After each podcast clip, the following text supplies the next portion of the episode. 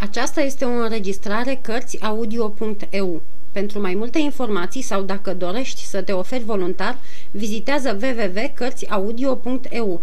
Toate înregistrările CărțiAudio.eu sunt de domeniu public. Capitolul 25. Am dat jos standardul piraților.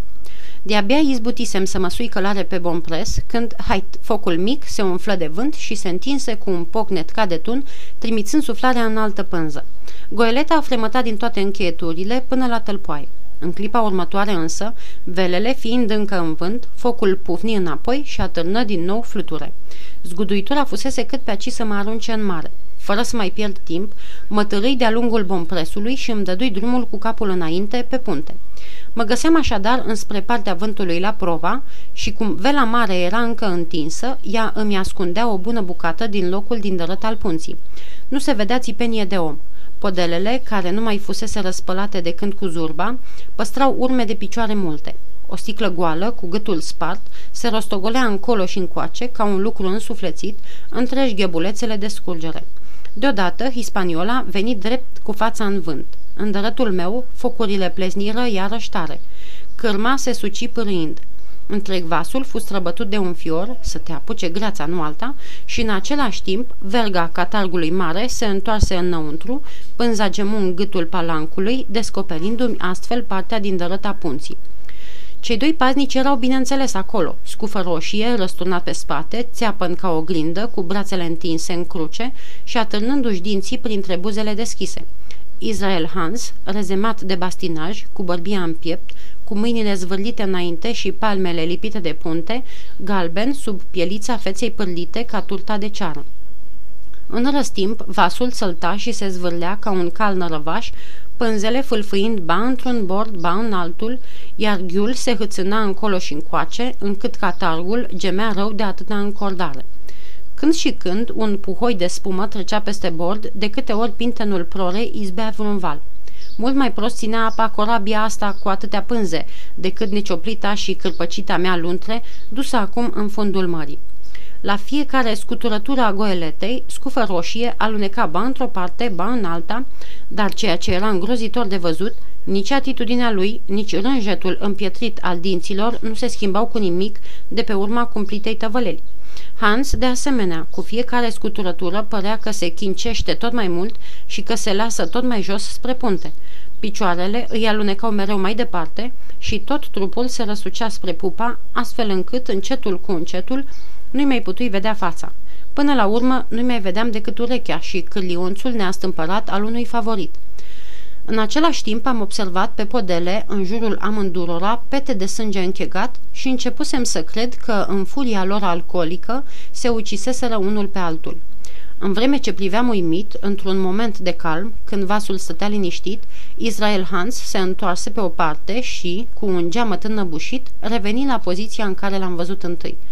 Auzind geamătul care mărturisea suferință și o grozavă sfârșeală și văzând cum îi atârna falca de jos, am simțit că mi se strânge inima. Dar când mi-am adus aminte de discuția pe care o ascultasem din butoiul cu mere, orice milă m-a părăsit. M-am îndreptat spre pupa și m-am oprit lângă catargul mare. "Abordași, domnule Hans," i-am spus în zeflemea. Hans își roti ochii strânși, dar prea era slăbit ca să arate vreo mirare. Tot ce a putut face a fost să îngaime o singură vorbă. "Rachiu." Mi-am dat seama că nu era timp de pierdut. Ferindu-mă de ghiul care amenința iarăși puntea, o zbughi la pupa și cobori pe scările tambuchiului în cabină. Acolo domnea un prăpăd greu de închipuit. Tot ce era mobilă încuiată cu cheia fusese sfărâmată, desigur, în căutarea hărții. Podeaua era plină de noroi, acolo unde tâlharii stătuseră la băut și la sfat, după ce bălăciseră prin smârcurile din jurul taberei lor. Pe căptușara de lemn a pereților vopsiți cu alb și smălțuiți cu boabe de aur, se vedeau urme de mâini murdare. Duzinii întregi de clondire goale zângăneau prin colțuri la fiecare clătinare a vasului. Una din cărțile de medicină ale doctorului era deschisă pe masă, iar jumătate din file fuseseră rupte ca să-și aprindă hoțomanii luleaua, bănuiesc. Și peste acest talmeș-balmeș, lampa mai ardea încă, fumegând și răspândind o lumină neagră cafenie ca un colb de clisă. Am coborât în cambuză. Toate balercele dispăruseră și o sumedenie uluitoare de sticle fuseseră băute și apoi aruncate. Desigur că, de când începuse zurba, niciunul din oameni nu fusese vreodată treaz. Toți cotocind, am găsit o sticlă de coniac începută, pentru Hans, pentru mine am făcut rost de niște pesmeți, fructe zaharisite, un ciorchine mare de stafide și o bucată de brânză. Cu toate astea m-am urcat pe punte, am pus proviziile mele lângă cârmă, în așa fel ca să nu le adulmece șalupierul, m-am dus întins la putina cu apă, unde am băut până n-am mai putut și abia după aceea i-am dat lui Hans rachiul. A băut, cred, un sfert din el, fără a lua sticla de la gură. Uf, spuse el, mare nevoie aveam de asta, drace. Eu mă așezasem între timp în colțul meu și începusem să mănânc. Ești rănit rău?" l-am întrebat. El mărâi sau, mai potrivit, ar fi să zic că lătra. Dacă doctorul ar fi la bord, m-ar pune pe picioare cât bați din palme. N-am baftă și pace. Cum văd, o treapă asta a mierlit-o de tot," adăugă el arătând omul cu scufia roșie. Nici nu făcea de marinar ăsta. Dar de unde naiba vii?" Păi am venit la bord să iau vasul în primire, domnule Hans, și până la noi ordine te rog să mă socotești căpitanul dumitale." Se uită cam acru la mine, dar nu spuse nimic. Era mai puțin gălbejit la față, deși arăta încă destul de rău și continua să alunece și să vină tot mai la vale la fiecare clătinare a vasului. Fiindcă veni vorba, domnule Hans, urma eu, n-am nevoie de pavilionul de la bord și cu voia dumitale am să-l dau jos. Mai bine nimic decât ăsta. Și ferindu-mă iarăși de ghiu, am tras o goană la funia pavilionului și am dat jos blestematul steag negru pe care l-am aruncat peste bord. S-a isprăvit cu căpitanul Silver, am zis, fluturându-mi pălăria. Se uita la mine pieziș, cu un aer pătrunzător, dar fățarnic, fără să-și ridice bărbia din piept. Socot, zise el într-un sfârșit, socot, căpitane Hawkins, că ai să binevoiești acum să tragi vasul la mal. Nu vrei să stăm o lecuță de vorbă?" Mă rog," am răspuns, cu dragă inimă, domnule Hans, vorbește." Și, întorcându-mă lângă cârmă, am continuat să mănânc cu mare poftă. Omul ăsta," începu el arătând cu o slabă mișcare a capului spre scufă roșie, zăpăcitul ăsta de irlandez, O'Brien, omul ăsta și cu mine, zic, am dat drumul la pânze cu gândul să ne întoarcem la ancoraj. Și acum poftim, e țeapăn. E mai țeapăn ca o barcă desfundată pe uscat. Și nu prea văd cine o să conducă vasul. Că doar nu tu, tu habar n-ai, afară doar dacă îți dau eu îndrumări. Uite încoa, dacă dai de mâncare și de băut și o legătoare veche sau o bazma să-mi înfășor rana, auzi, eu îți spun cum se mână. Așa tocmeală mai rar, nu-i așa? Trebuie să-ți mărturisesc ceva, am răspuns eu. Nu mă mai întorc la ancorajul căpitanului Kidd. Mă gândesc să mă duc în canalul de la nord și să pun frumușel vasul pe uscat. Eram sigur că ai să faci asta, glăsui el. De ce nu? Că doar dracul nu-i chiar așa de negru cum spune lumea zău așa. Ce? Eu n-am ochi ca să văd? Am cercat marea cu deștiul și n-a mers. S-a întors vântul în pânzele tale să-ți fie de bine. Canalul de nord zici? Mă rog, n-am încotro.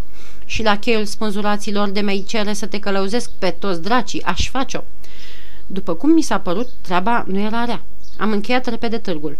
3 minute mai târziu, Hispaniola plutea împinsă de vânt de-a lungul coastei insulei Comorii și aveam nădejdea ca pe la prânz să ocolim capul de miază noapte pentru a ajunge înaintea fluxului în capul nordic, unde să ieșuăm în liniște, așteptând refluxul care să ne îngăduie apoi să debarcăm. Priponi cârma și cobori să caut o basma în lada mea. Am luat o frumoasă băzmăluță de mătase căpătată de la mama, cu care l-am ajutat pe Hans să-și lege pulpa, unde avea tăietura adâncă și sângerândă. Apoi, după ce mâncă puțin și trase 2 gâturi zdravene de rachiu, el început să se înfilipe. Stătea mai drept și vorbea mai tare, mai deslușit. Parcă era alt om. Vântul ne slujea de minune acum. Pluteam pe aripile lui ca o pasăre, coasta insulei fugea repede pe lângă noi și din clipă în clipă își schimba înfățișarea. Curând, trecurăm dincolo de faleză și peste puțin am ajuns în fața unui liman nisipos, acoperit pe alocuri cu pini chirciți, după care am ocolit pintenul muntelui stâncos ce coboară în nordul insulei până la mare. Eram mai mult decât încântat de noua mea funcție, înviorat de vremea frumoasă și însorită și de feluritele priveliști ale coastei. Aveam acum apă de băut pe săturate și mâncare bună, iar cugetul meu, hărțuit de remușcările dezertării de la datorie, era alinat de marea cucerire pe care o făcuse. Cred că fericirea mea ar fi fost deplină dacă n-ar fi fost ochii șalupierului care mă urmăreau batjocoritor și zâmbetul ciudat care se ivea mereu pe chipul lui. Era un zâmbet ce cuprindea totodată obidă și suferință, ca zâmbetul rătăcit al unui om bătrân, dar care mai cuprindea și un grăunte de zeflemea, o umbră de ură. Zâmbetul ăsta mă pândea vulpește, îmi pândea într-una toate mișcările.